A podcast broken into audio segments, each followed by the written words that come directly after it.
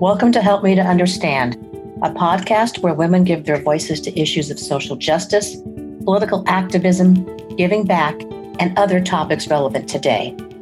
I'm your host, Felicia Garland. As you look around, you can't avoid the fact that we live in an age of political and social divisions, global warming, economic and racial inequality, and a breakdown in many of our social structures. And that was just this morning's news. I find it can be all so confusing, and I bet you do as well. Perhaps you'd like to make a difference in the world, even if only a small one, but you feel you need more knowledge and understanding around the issues we face in order to develop the tolerance, empathy, and compassion you need to become a force for good. It's my mission with this podcast to hear from women who are working every day to make a difference. So, welcome, curious listener, to this journey of discovery and understanding. I'm so glad you're here. Together, let's become a force for good.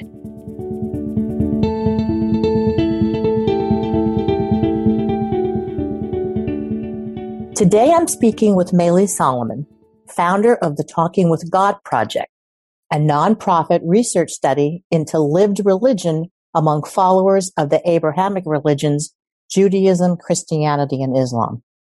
Through in-depth interviews with a broad range of participants from different denominations, ages, backgrounds, and professions, Maylee seeks to understand the range of practices amongst people walking diverse religious paths.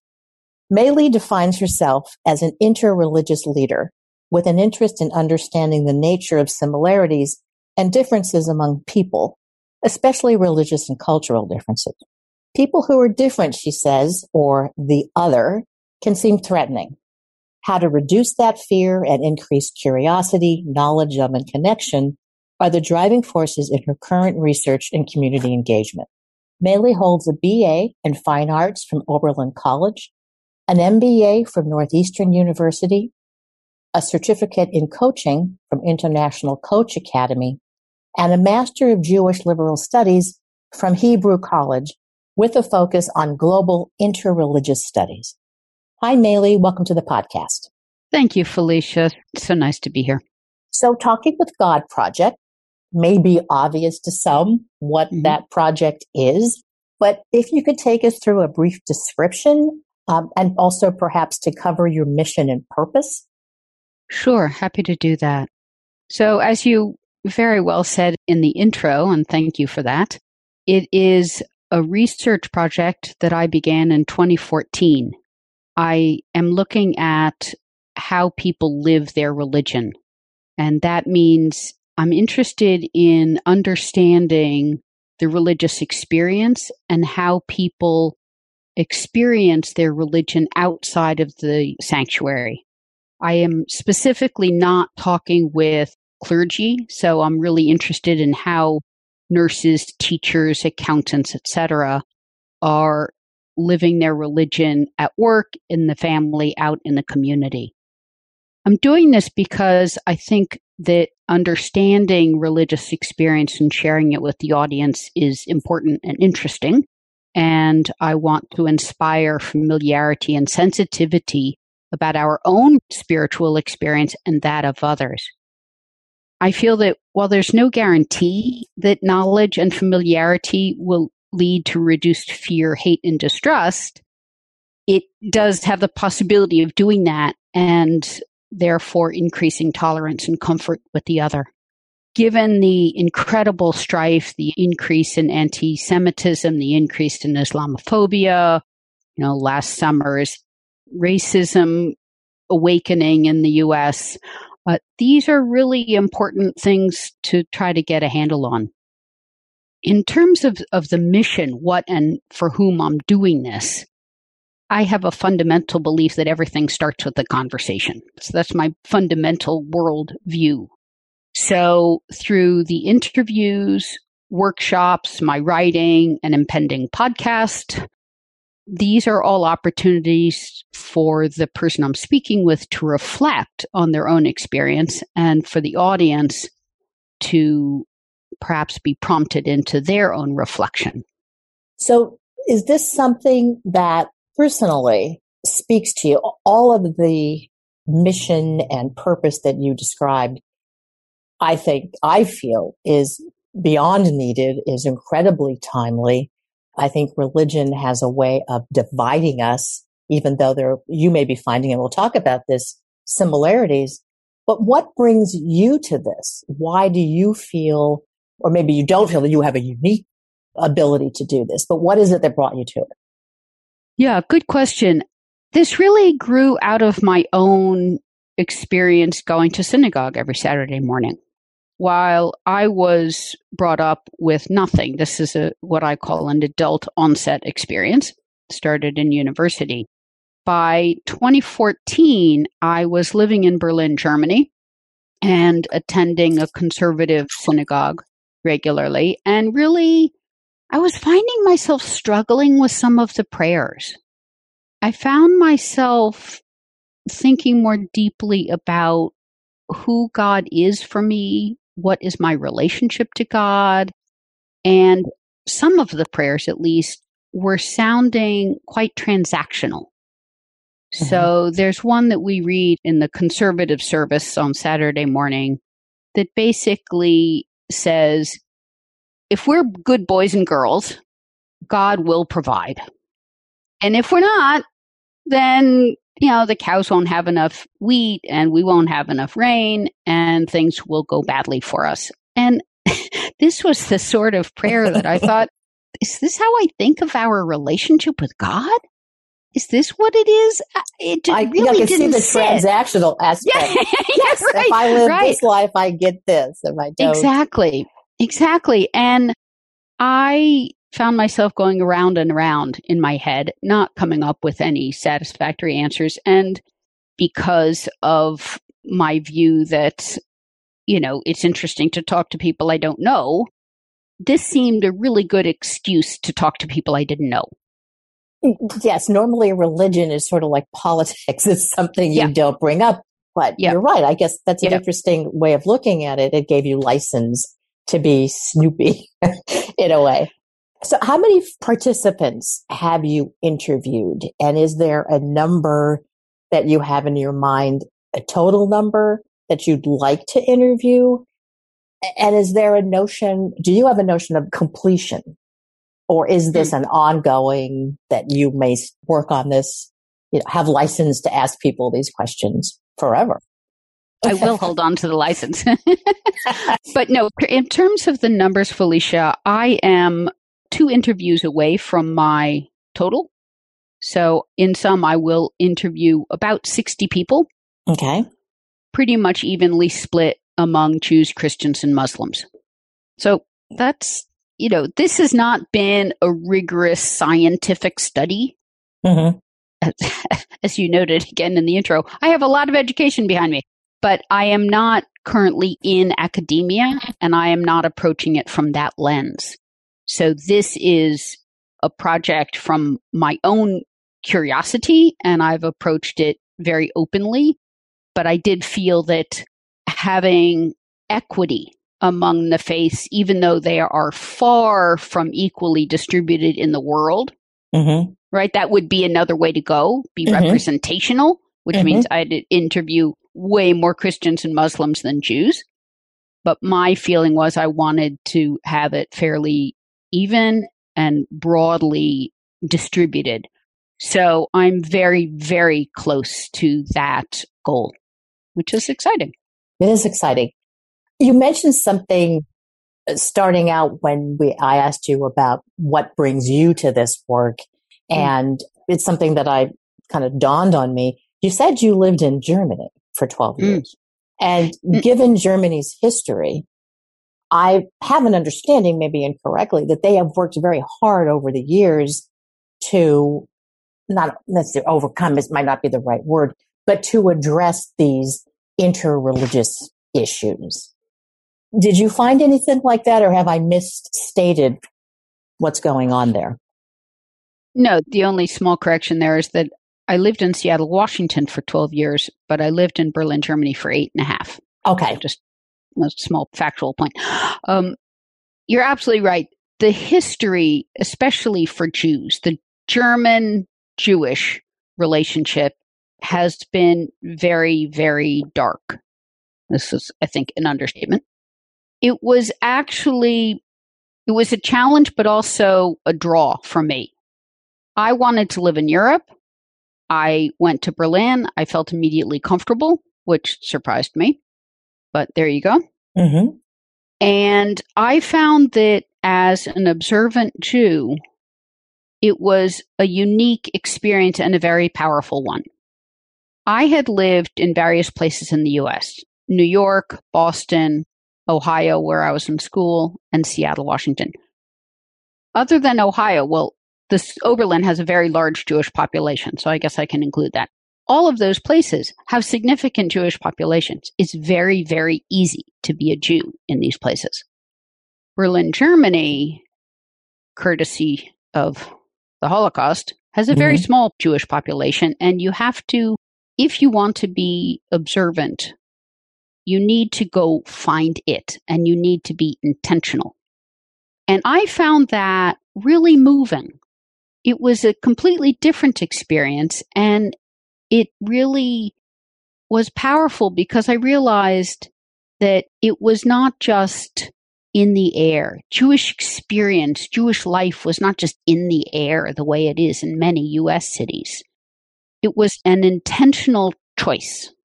It needed to be an intentional choice on my part to be observant, to be a part of the community, and to practice. And it mattered whether I showed up on Saturday morning. It's a small community. Mm-hmm. You know, we're talking about having 50 people in the room. So every voice counts. Mm-hmm.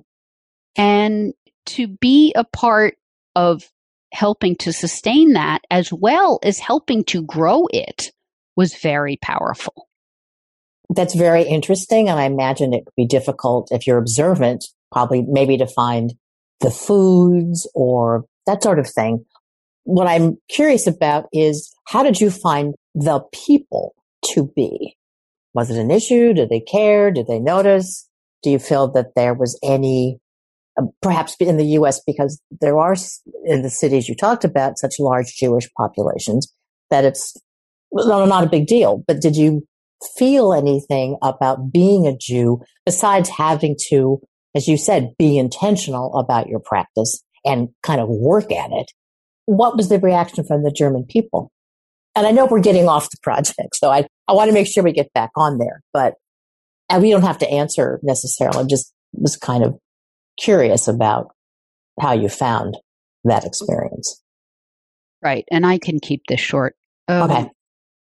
I was careful about who I told I was Jewish to. My last name is Solomon. To people familiar with Jewish names, that's a really Jewish name. But to a lot of Germans, it didn't say Jewish to them. Mm-hmm. So I was judicious in who I told that I was Jewish. Mm-hmm.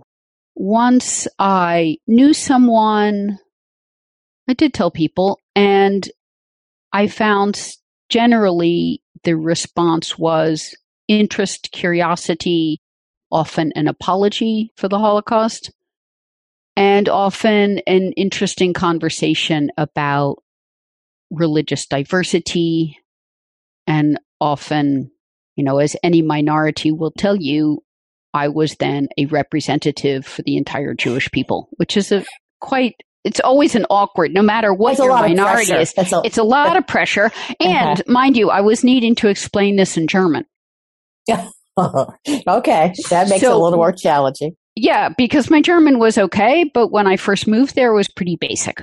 Uh-huh.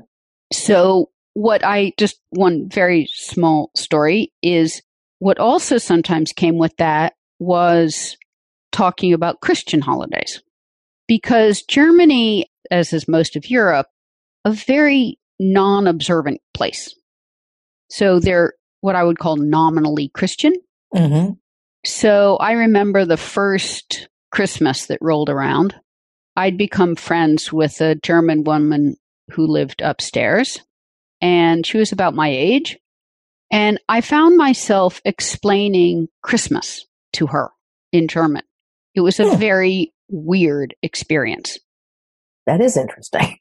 Yeah.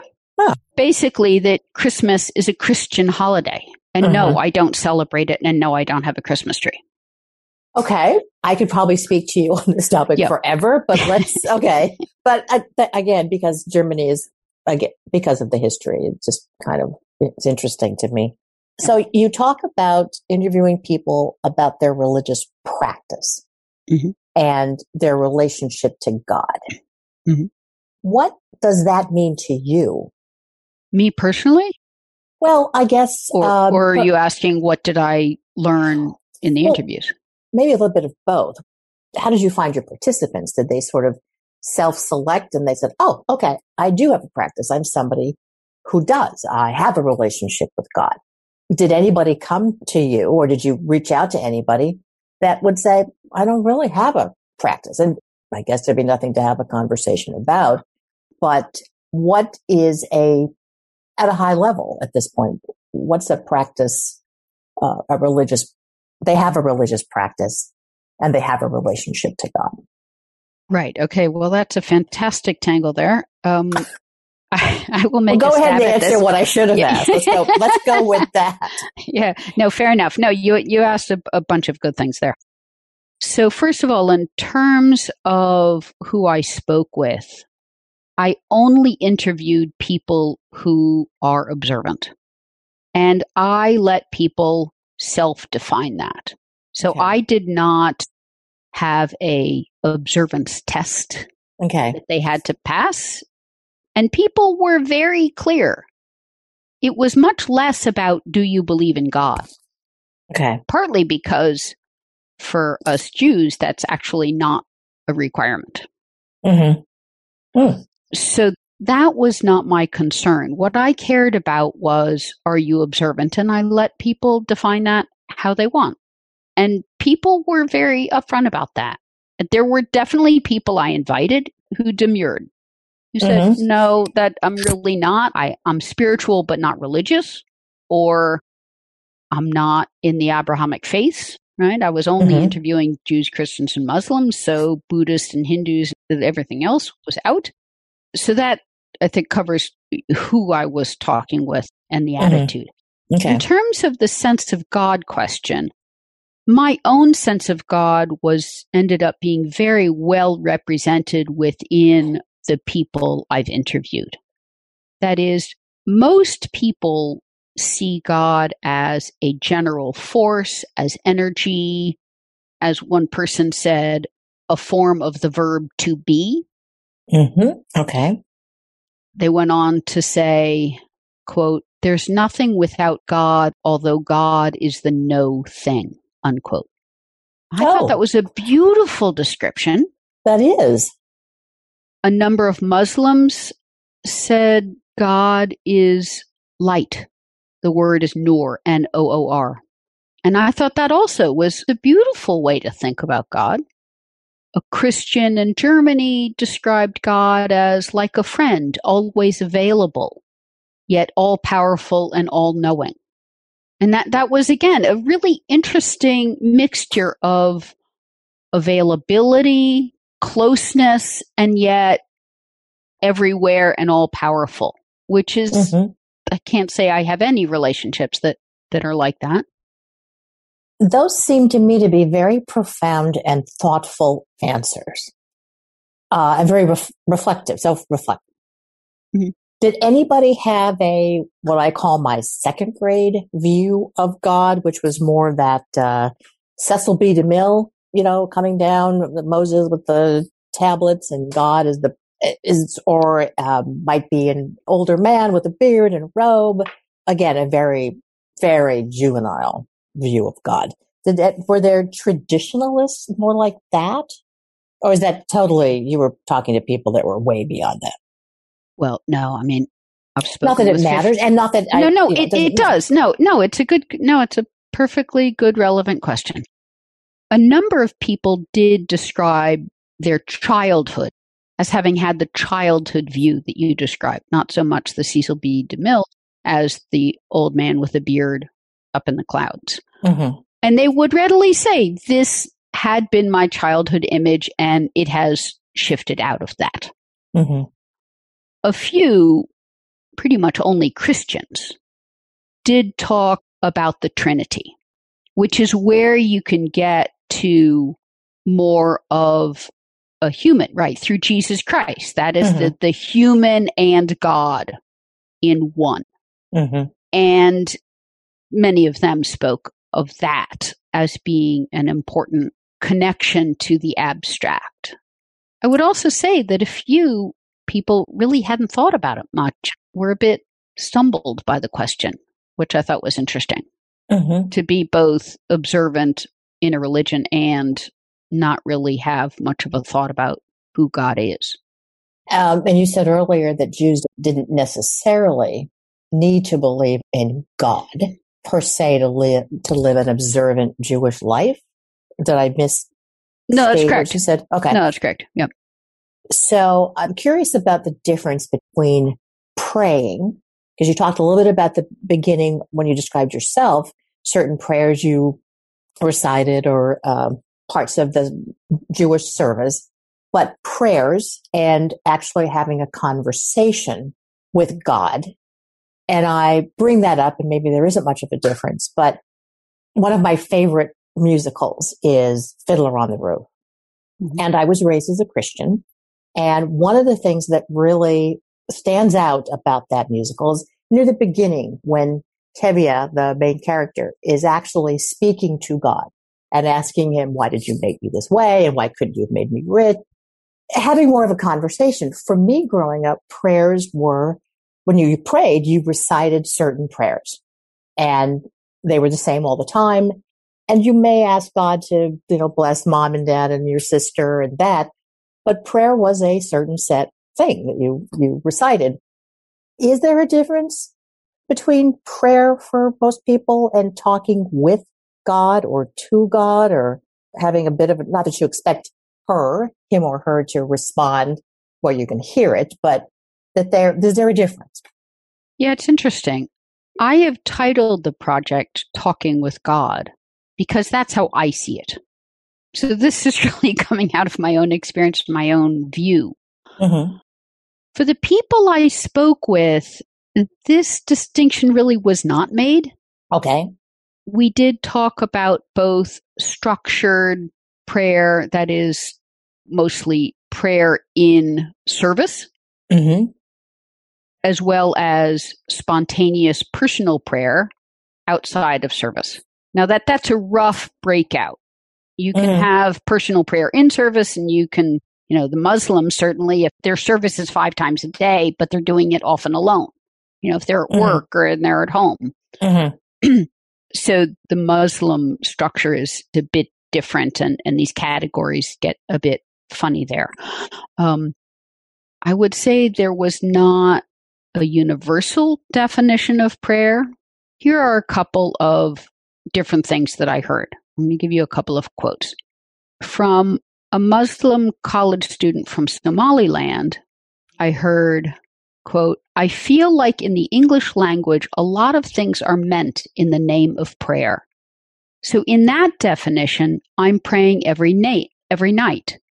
But in yours, I'm not, since I'm saying the informal dua, not the obligatory salat, unquote. So she was, the salat is the obligatory five times a day prayer. The mm-hmm. dua is the informal, any time of the day, in your own words kind of prayer. Okay. I found that a really interesting distinction. Now, in my view, all of that would be prayer. Mm-hmm. Okay. And in my interviews, I accepted whatever somebody said was prayer to them. That was prayer. It was again completely self-defining. Yes, um, you weren't trying to put them in a bucket they were self Exactly. Okay. Exactly. Mm-hmm. Here's another one. I have two more. From a modern Orthodox Jew in Israel, I heard, quote, when a person uses heart, mind, or body to try to connect to God, unquote. That was his definition of prayer. Mm-hmm.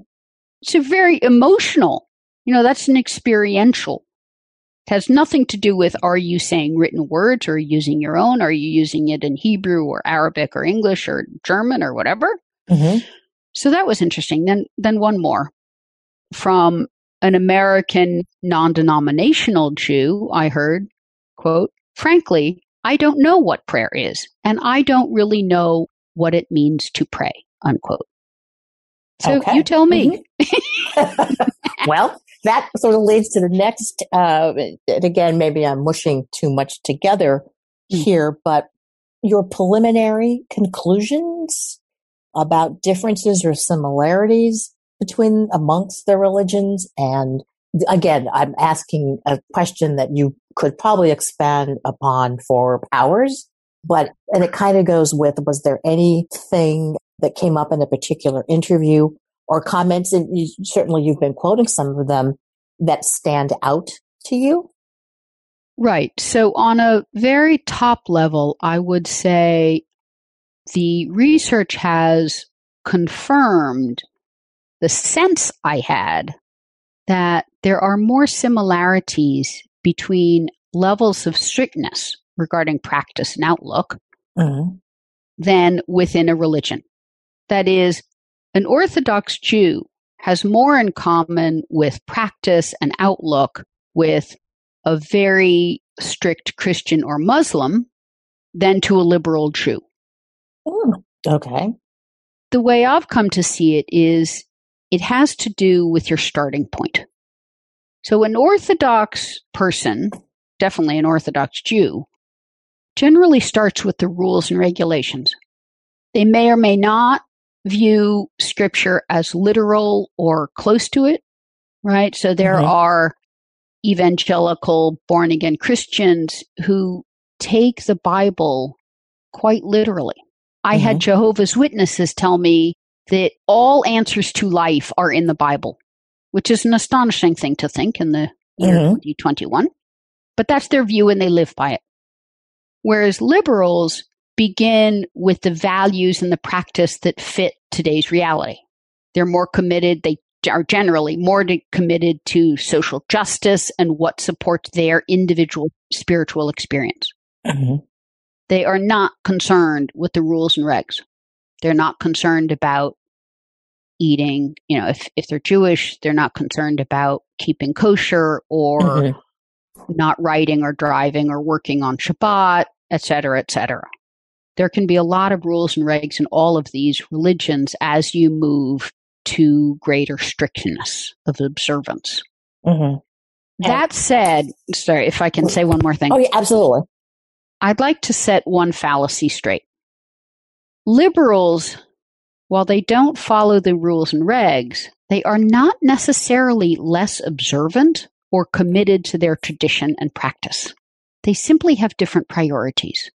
By the same token, the Orthodox, just because they are committed to the rules and regs, don't necessarily it doesn't necessarily mean that their practice and lived experience of their faith is void of passion.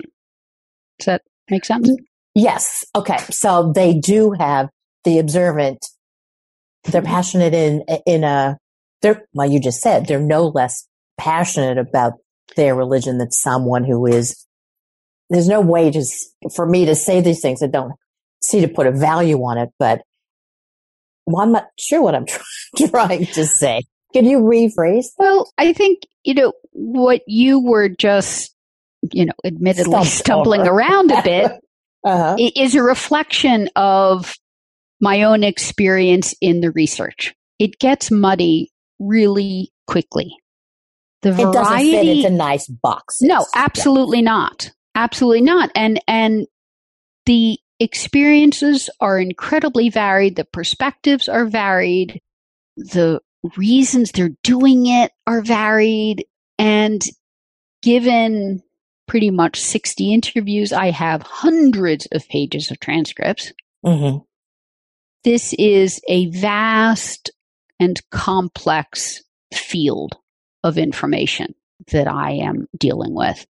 And it's super interesting, but it is challenging to reduce it down to a few super clear, broad statements there weren't that, that have any points. I Yeah, yeah, that have any meaning at all, and that are at all accurate to the experience. Mm-hmm. Um, they would seem I, to be of very little value.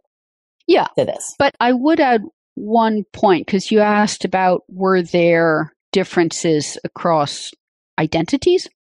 Uh, or so, socioeconomic uh, or educational levels. Is that what you mean? Yeah, yeah, yeah. So I have interviewed people from a huge range of age, economic background, field of study, level of education, all of that. And at this point, I'd say I have not seen a strong correlation. Mm-hmm. What I am willing to say is that, and this this may sound a bit fundamental, but the academics are more academic. So well, that's not, good. Yeah, not necessarily without spiritual engagement. Uh-huh. They question more, they look more to philosophy and theology, whereas those with lower academic degrees or non academic, say nursing or a technical degree, have looked more to their own experience. They are sometimes incredibly thoughtful and reflective, mm-hmm. but the type of inquiry is a little different. When your academics get more academic, I guess, more thoughtful about mm-hmm. it, maybe they're able to even express it a little better. Do you find it's a little dispassionate compared to the person who is less educated, who may not have been as reflective about it?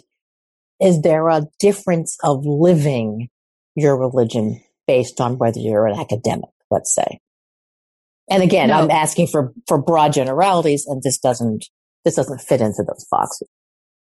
Yeah, I would say no. Okay. They're not any less. Would you like a shorter answer? no, that's actually very helpful. well, then let's go to because this is a fascinating topic for me. I know this has really become your current uh, your current life's work, and it's it sounds as though it's it, these have been issues that have been in, of interest to you for quite some time. You apply what you're doing now to the community. And we talked a little bit at the beginning about building greater understanding and tolerance and uh, realizing that maybe how you practice your religion and what you do is not much dissimilar than what I do. But you actually are taking this work to the community in coaching, in speaking, in workshops. How do you do that? What do you do in your taking that to the community? Well, yes, definitely workshops, writing blog posts, articles, always looking for more opportunities along those lines. What um, kind of workshop? What would a workshop be like? I have three workshops that I offer. One is about your sense of God. The second is about your prayer practice. And the third is about your lived experience. So, you know, what happens at work? What happens at the family? What happens when your kid is acting up and you're in a long line at the grocery store? Mm-hmm. And a workshop could be either one religion or multiple religions. I'm very open to that. I and by use, workshop, this is not a talking heads thing. You are no, engaging, no. actively engaging. Absolutely, absolutely. I begin each workshop with a brief outline of the research because that's the mm-hmm. context of the workshop. And then I use selected quotes, as I've used some quotes uh, with you today, Felicia, as a basis for conversation. I do this because these are very personal issues. And I feel, and my experience has shown, that using quotes from anonymous interviewees from the research as springboards for conversation is a very effective way into the conversation rather than saying, okay, hi everybody, I've done this research. This is what it's about. Okay, tell me about your sense of God. Mm-hmm. Especially if you're sitting with a group of people you don't know particularly well, that would mm-hmm. be super awkward. well, who are these groups? Who would make up a typical group? Who would reach out to you and say, Maylee, could you do a presentation or a, a workshop? We want to engage in some of these discussions. Who, who yeah. would that be? It could be any number of things. It could be a religious community, a church, a synagogue, a mosque. It could be a, a social community from, say, you know, the JCC, the Jewish Community Center, or a university, or senior housing mm-hmm. on a social grouping, or I did one with my local Sisterhood of Salaam Shalom group, for instance. Any interreligious group would mm-hmm. be appropriate. I could imagine, I haven't done it, but I could imagine a company wanting to address religion in the workplace, what Christians often call workplace spirituality. Doing That's, workshops specifically uh-huh. on that and using just that third workshop of what are your face and how does it show up at work. This is a big issue at work. You know, it, it involves, sure. yeah, it involves things, legal things of accommodation. Mm-hmm. It involves uh, beliefs. It involves who people are willing to and comfortable working with. Religion is everywhere. It's, I know it's invisible to many people, but it has a very profound influence on our worldviews and how we interact with people. And most companies, I believe there may even be obligated to have gender you know, sensitivity training, diversity training. Thank you for that term. Mm-hmm. And diversity obviously is much more than just uh, you know uh, gender based. But I, having participated in a number of corporate level diversity programs, religion has never been one of the topics. Mm. And as you point out, it's a huge topic. You know, why does Joe get that holiday off and I don't get this holiday off? And I mean, that's a very basic issue and there's much, much more and it's much more nuanced than that. But having that diversity training, I think would be a fabulous idea. We have gone now for a while and I think we could go for much, much longer because I, I again, I'm fascinated by this. But before we close up, is there anything else briefly that you'd like us to understand about your work before we go? And again, that's a very big question. Yeah. that's another, another big question. Could take a, could be a big answer. Right. I'm not quite sure I understand the question. So could you rephrase? I, I don't know if you're wanting key points or how do people reach out to me? Well, let's go with that because that is one of the next questions is how do they learn more about the Talking with God project? Or if they want to participate, I know you're coming up to the end of, of participants, but uh, where can they find more information? Well, I invite people to reach out to me through my website, which is talkingwithgodproject.org. At the website, you can read about the research, about who I am, who my team is, the workshops I offer. There's all kinds of things uh, you can read. There's a podcast that I did as part of my master's program on interreligious leadership that you can listen to. You can really get a sense of the research and the focus of the project. You can also, and I really encourage listeners to sign up for my mailing list. There's an email contact on the contact page. And if you do that, then you will hear about any upcoming workshops or writings I do. I am also developing a podcast series and I invite people to sign up so that you will get notices when that starts rolling out. That is very good. Thank you so much. And listeners do know that as with other episodes, I will be putting a link to talkingwithgodproject.org on my website. Help me to understand.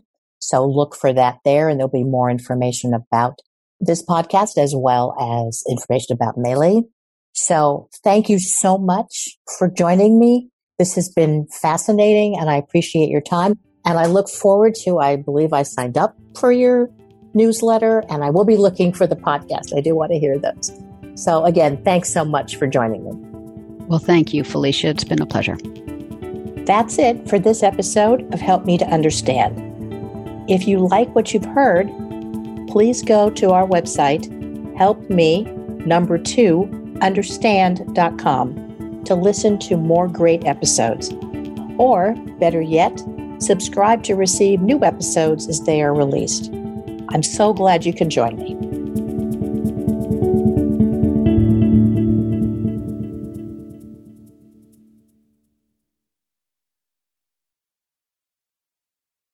This podcast is part of the Sound Advice FM network. Sound Advice FM Women's Voices Amplified.